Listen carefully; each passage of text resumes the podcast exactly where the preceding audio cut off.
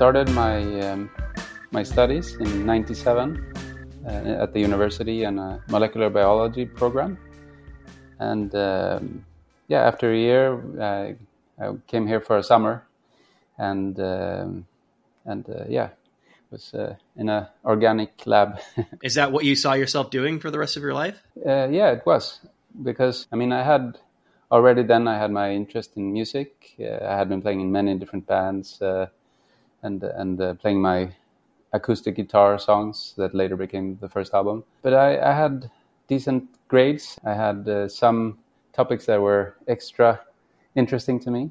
Among them was yeah um, the smaller molecules and uh, how they interact and create our complex uh, biological machines and that create consciousness and everything else that's so exciting and uh, so so yeah I, I was really into trying to learn more about the structure and function of these uh, molecules it almost sounds spiritual in a sense right it's almost using science to get to the bottom of some of these bigger questions of consciousness yeah, I mean, uh, to be honest, uh, consciousness wasn't really that big back then. It's become bigger and bigger as a interesting topic for me.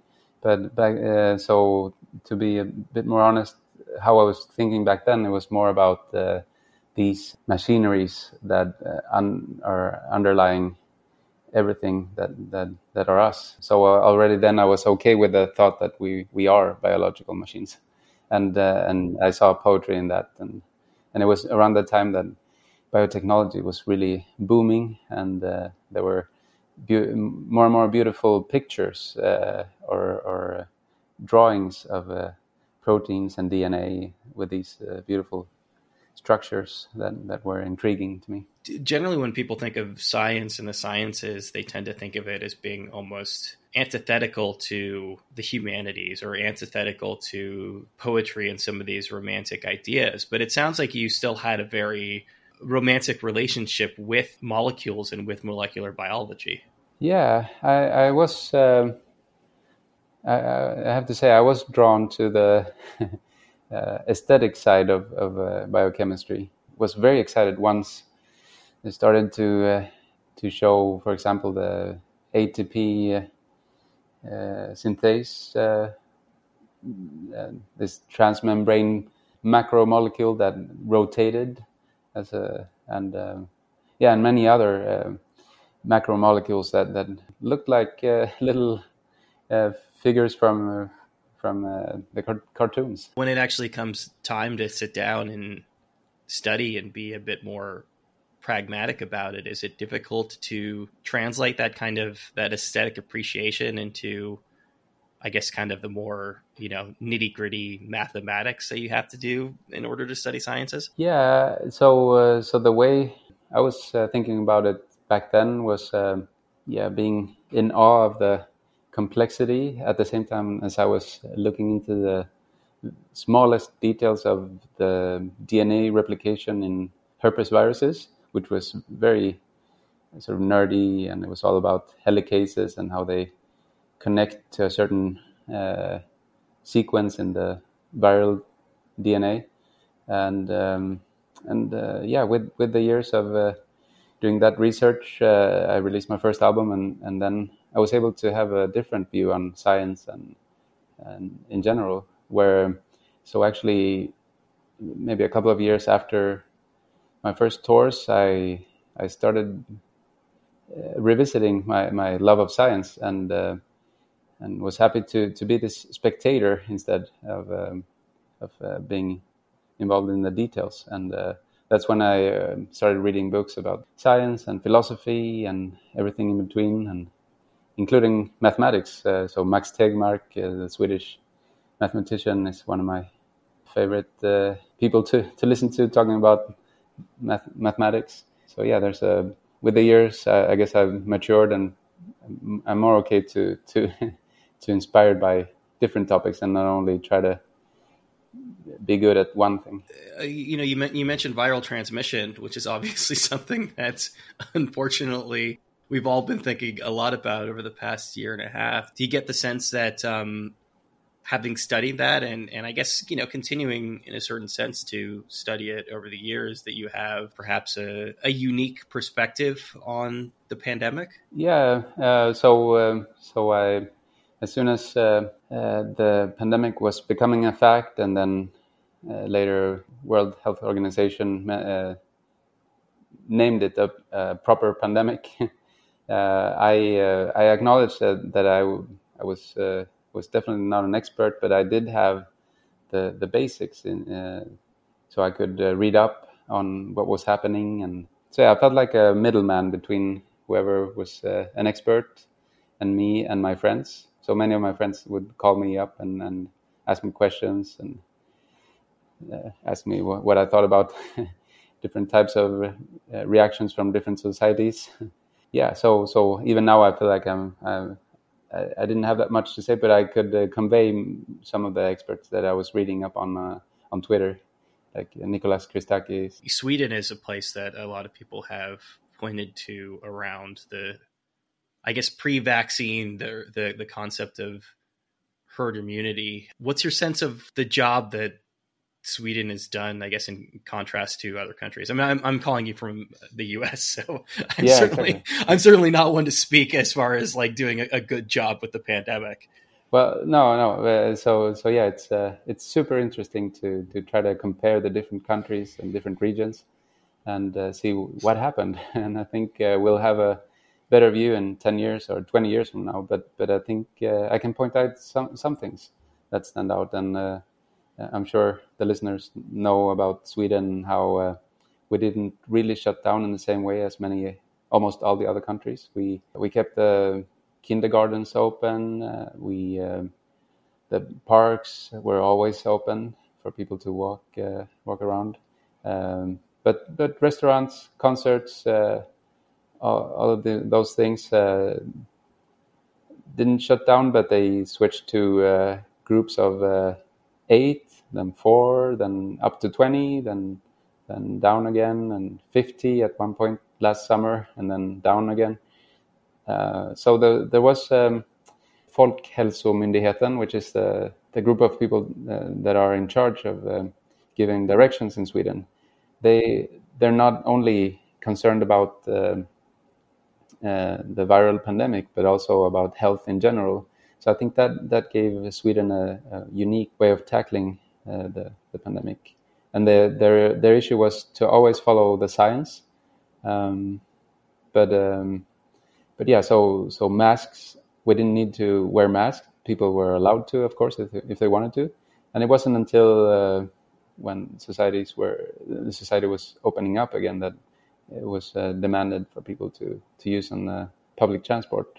So it was. Uh, I remember reacting back in March uh, 2020 that uh, I was reading Twitter, reading on how how to deal with uh, like really scary pandemics and uh, in terms of getting food and being able to be off grid for for a month. And then Sweden was like, oh, just um, yeah, just uh, be careful, don't be too close to other people. If you feel the least sick, stay at home and uh, and that was it. And I was like, oh, okay, shit, we have to think for ourselves.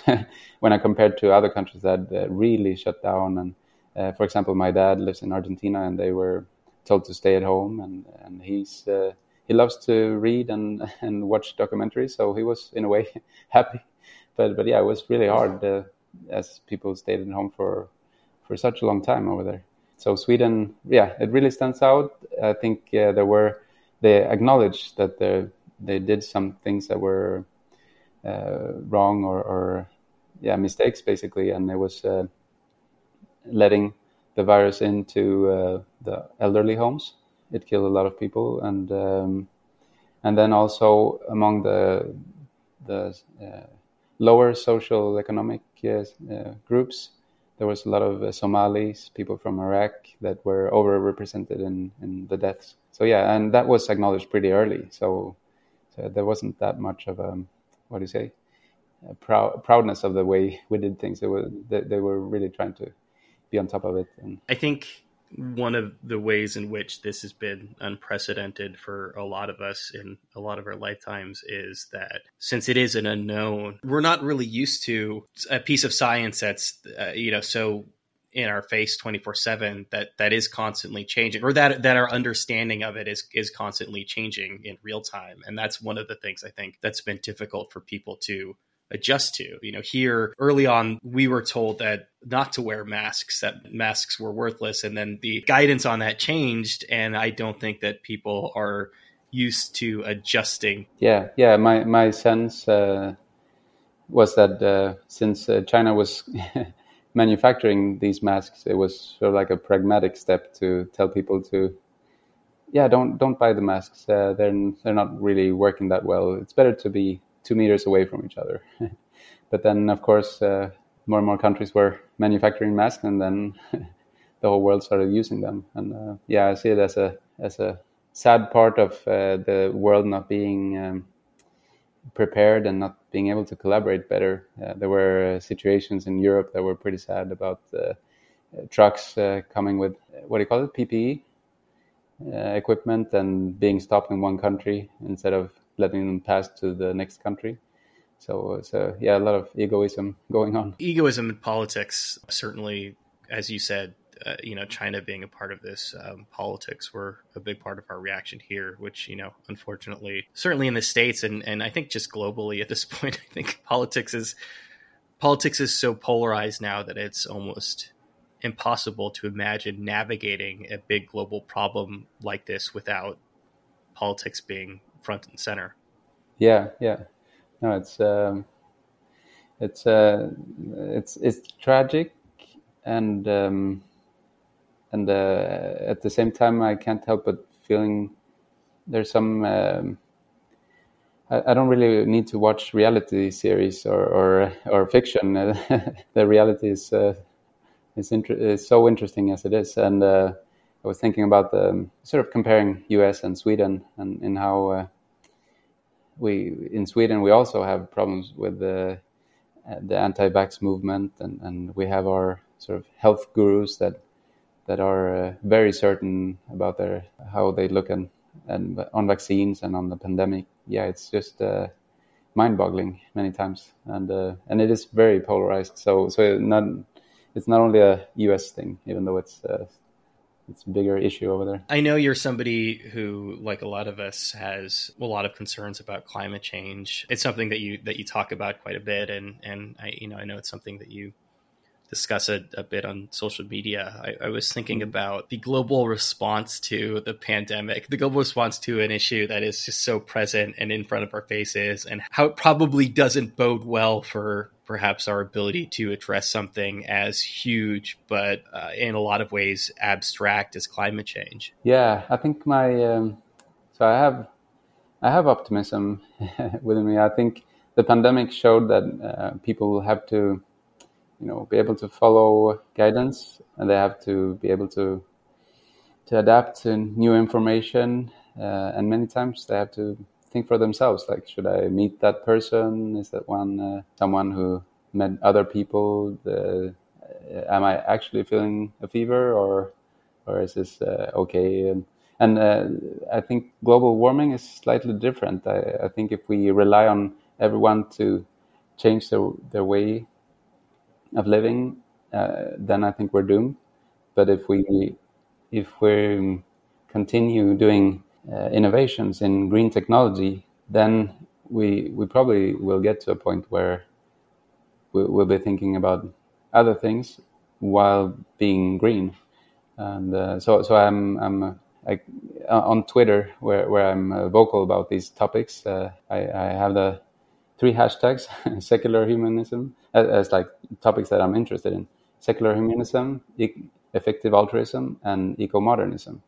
And uh, I think eco modernism has a great framework for thinking about the, the issue of uh, global warming and, and uh, but, all, but all environmental issues. Uh, that where uh, so eco modernists are, are, aware that we're creating problems, but uh, if we can, for example, live in dense, denser cities, we might have a lower impact. Uh, so, so technologies that use less land are are good. yeah, and there's a list of things that, that I sort of uh, I feel calm when I read people that look at the climate crisis as an engineering problem, uh, both the techno- technological and, and social. What is effective altruism? Just sort of is that uh, relying on people to do things for the betterment of society? Yeah, so it's uh, um, the way to talk about effective altruism is uh, is uh, asking the question: How can I, I do the most good with the resources I have? with uh, time or, or money and uh, maybe as a student which career should i pursue to to tackle one of the many areas where we can affect the human flourishing. So yeah it's a movement that that sort of started uh, around oxford with uh, young students uh, and researchers. That, but it was based on uh, thoughts and and articles and, and i think a book also by peter singer the philosopher. And uh, Peter Singer himself has been very involved in global health and uh, and basically starting up this uh, the Life You Can Save uh, website where you can uh, look at the most effective charities. So basically, if you want to do a lot of good with uh, some money, you can you can shop around and see which charities are doing having the biggest bang for the buck in terms of for each dollar spent, see how many quality life years you're adding to someone's life. But but uh, I could talk even more uh, and mention that um, it's there are many ways to think about effective altruism. Um, so if you think about uh, future generations or even current generations, then uh, issues like pandemic or artificial AI become very uh, important too.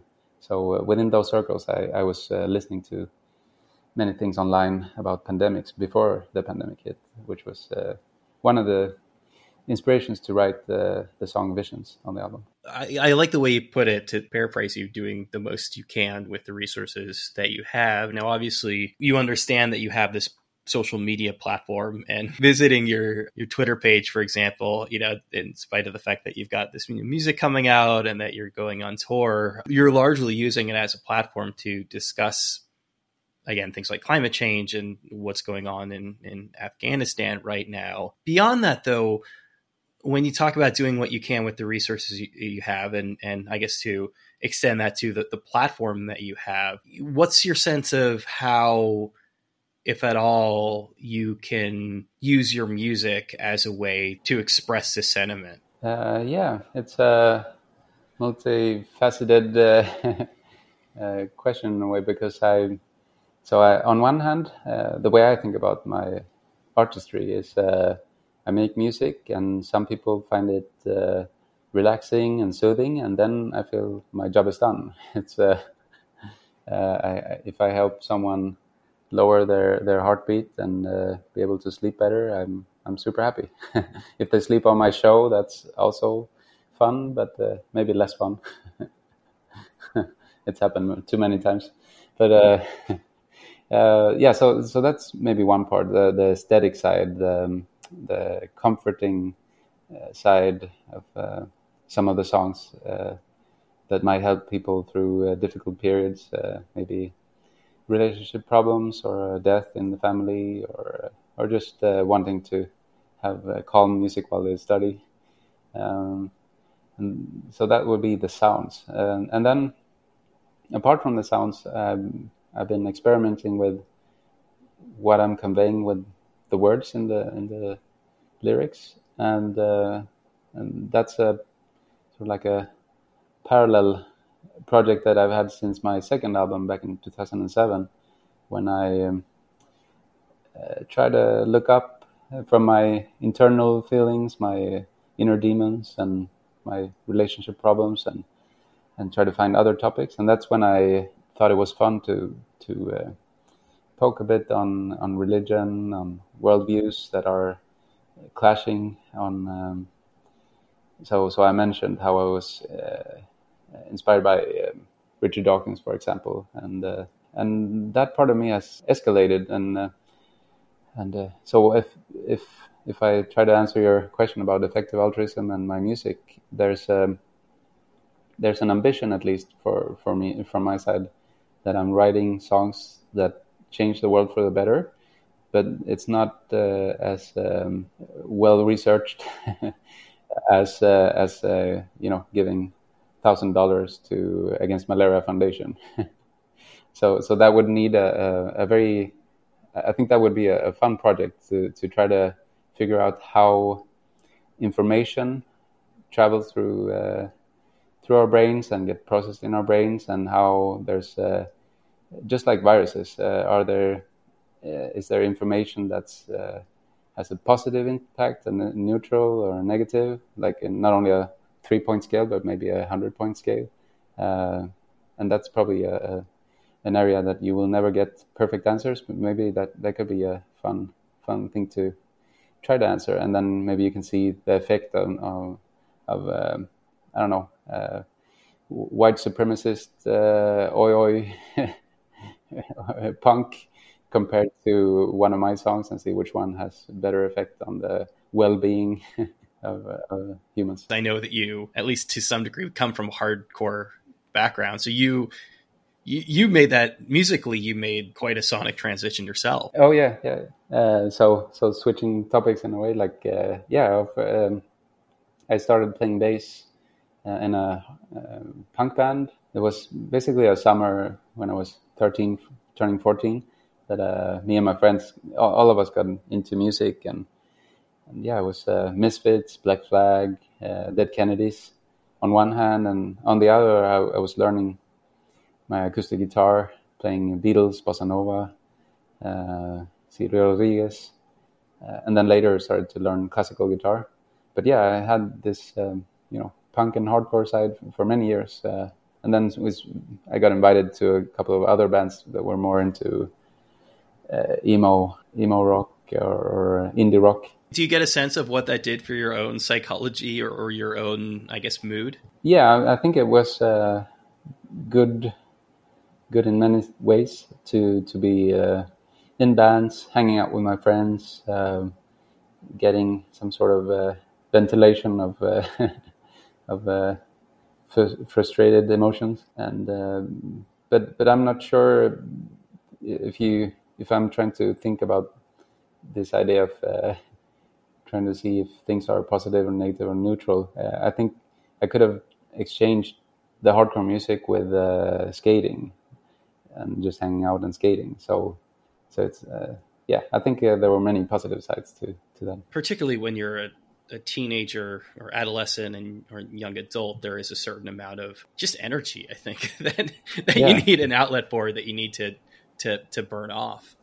Yeah, it's. Uh, I mean, in in my case, it was good to have interests because um, uh, yeah, I also had friends that that um, I mean, one of the things they did was to steal cars and uh, and do graffiti where they shouldn't or, or couldn't. Uh, so uh, so yeah, uh, there there is this period in in life where where depending on where you live, it's easy to fall into sort of bad habits. With drugs too, like I had many friends that I mean, I, I, I was drinking. Uh, I tried uh, the gas that you use in lighters uh, once oh, or twice. Yeah, Pro- that, that huffing, was huffing, huffing. Propane. Yeah. yeah, I did that once or twice, but but I had some friends that got stuck with it, and they yeah, uh, that wasn't good for their brains. So so yeah, no, just trying to mention how uh, having hobbies and interests, and and then just uh, having friends that that lead you towards good things instead of bad things. that that might be more important than the actual things that you're doing. What's your sense of the role that, for you personally, that music has played in dealing with the events of the past year and a half? So, so this uh, past year and a half, it's been uh, mostly about hanging out with my daughter. Uh, uh I mean, she she was able to go to kindergarten, but uh, whenever she she was slightly sick, uh, she was with me, and so so yeah, there wasn't that much time for music. We we went to to dance classes uh, for a while, um, and uh, and for me, music was having a couple of playlists to put me in good mood or sleepy mood or or happy mood uh, or running mood. So so um, I didn't discover that many new songs, but but uh, but I had my I, used my playlists for for different functions. And and of course, uh, I was finishing up my album. So so uh, in the beginning of the pandemic, uh,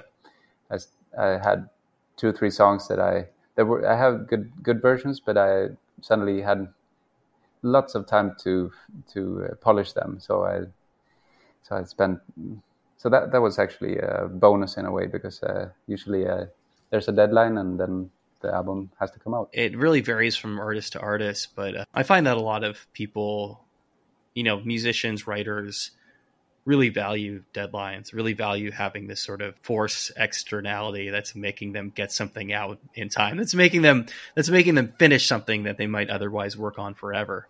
Yeah, yeah. yeah. I mean, I, I, had problems with procrastination for forever, and uh, yeah, deadlines are good, and uh, realistic deadlines are, are even better. You were able to take extra time on this, and and you feel like the the amount of time that it afforded you ultimately made the songs better. Yeah, yeah. Um, so there was uh, "Swing," which is the the newest release. Uh, I had a version of that song in Swedish that wasn't as good. I feel. Um, Visions. I had a couple of different versions, and I I was able to polish that song a bit more. And then Tjomme, the, the Swedish song, uh, was also had versions that weren't as good. I feel so. So yeah, the a couple of months with within the pandemic uh, made a better album. I feel. How have you traditionally approached language and and approached the decision of what language to write and sing a song in? Yeah, it's been uh, since I was a teenager, even though I, I had the influence of Silvio Rodriguez and Mercedes Sosa and uh, Latin American artists, I almost immediately started writing in English, and that was probably just because my my friends were doing it. Uh, it was sort of what you did. Uh, uh I didn't reflect too much uh, on it. Just that uh, whenever I thought about writing in Swedish, it was like corny or silly or too direct. And Spanish, in a way, felt similar. It was there was not so so with English there was this sense of mystery or enigma, which was good. but then, of course, with the decades, uh, I felt more and more that maybe I should try to write in Swedish or Spanish. And uh, and with the last album, I, I had demos that were had a couple a couple of sentences each, but um, but I got stuck, and then I switched to English to see if that would better, and and it did. So maybe partly because I was lazy, I didn't write then, but but now now when I tried it, it just worked, and um, and I'm happy for it. I feel like uh, showing more of my true colors. I'm showing different styles within the same album, uh, both uh, heavy and and moody, and and but also very light, uh, and then also with with the lyrics I'm I'm using both my mother tongues plus English and uh, so so yeah I feel more more comfortable with this actually. Um, I think, I, and you can correct me if this is not at all a good analogy as somebody who both is bad at other languages and really is also very bad at playing music myself. But the closest analogy I can think of in terms of writing something in one language versus another is composing a song on a different instrument. You know, is is composing something on piano versus composing on something on guitar. Do do you feel that the language that you choose to write in has as profound an impact on the final product? Um, I think uh, it has an impact but more in terms of um, uh, so if you're walking in a forest and you don't really have a specific direction where to go, you just uh, start walking and you take oh let's take this uh, uh this way or, or that way, and then all of a sudden you end up by a lake or by a mountain or.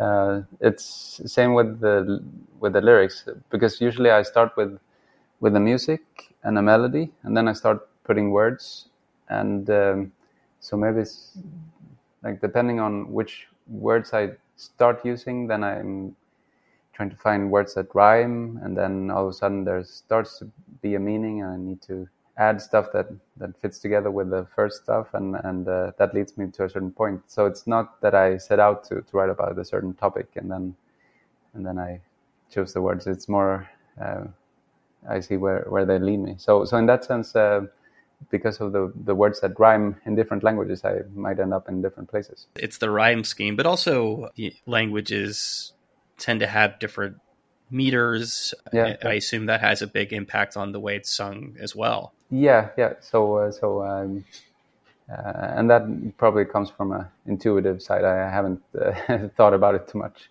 and uh, that's uh, so. So uh, yeah, it would be fun to hear a linguist talk about this. I had read too, I think in in one of the interviews that you did around this, that but your daughter learning to speak Spanish was a if not a big part, at least sort of played a role in the decision to write some of these in Spanish? Yeah, yeah. I mean, it was partly me talking to her in Spanish. So I, even though I speak Spanish with my family, we don't talk that often. So talking to her every day, I think uh, made something with my the, the, Spanish uh, side of my brain um, loosened up uh, a bit. And uh, but then I think. Um, more about becoming a dad and thinking about my who I want to be as a person and and also as an artist. I, I felt like uh, I felt uh, it was kind of silly to only sing in English. So so it, I had internal pressure to to to be a bit more varied. I don't know if you um you know are are familiar at all or I assume you are just based on this conversation with you and you talking about being interested in things like consciousness but in Zen Buddhism, there's this idea of beginner's mind. That's the first thing I thought about when you were discussing this idea of your of your young daughter learning this language in that I think it perhaps gives you a perspective of on this language that you've been speaking your entire life. Yeah, no, definitely. It's uh, uh, this um, yeah, exactly. The, and not only language, but uh, basically everything. you start to see every, the, everything you do, everything around you with fresh eyes. Uh, so, so that I think uh, that also affected the type of topics I, I, chose for the for the different songs. Has that impacted the the music itself as well? Oh yeah, yeah. So uh, the playfulness, uh, I'm sure it would have. I think I would have done a different album if it wasn't for for my daughter and and uh, just being around her and, and playing and, and humming and and uh, and being silly. A line that you have to walk as an artist and as somebody who is thoughtful about society and is concerned with some of these larger topics and does want to address them to a certain degree in your music is there's a line that you have to walk between being socially conscious and also being mindful of the fact that a lot of people use music as escapism. Is that a hard line to walk? Yeah, uh, I think it is if you want both at the same time. And uh, so, in, in many ways, I'm okay with uh, with people that don't like the music and switch it off and switch to another artist because it is. I think it is hard to to uh, combine uh, both aims within a same song or same album without losing some of your audience. You mentioned the, this idea of playfulness, and, and I think that yeah. that is a way of pulling people back in. Oh yeah, so I can talk about how I. Uh, I mean, I, I, like thinking about memes and meme complexes. So uh, so I see uh, an album as a collection of memes, and uh, yeah, I have some honey, I have some salt, I have some some bitterness, uh, and uh, so so yeah, a song like Swing would probably lead me to a bigger audience than usual uh, at the same time, I'm I'm having songs that might rub people the wrong way, and uh, um, so yeah, it's um, uh, it's always been fun to to try to not only do music that sounds good or makes uh, has good grooves, but but also is interesting art in a way. And uh, whenever I go to a art gallery or modern arts museum, for me the most interesting art is where where you have this tension between stuff you like and stuff that uh, rubs you the wrong way for some reason, and then uh, almost like uh, humor can can be uh, there can be a, a tension and release, and uh, hopefully a debugging of your system.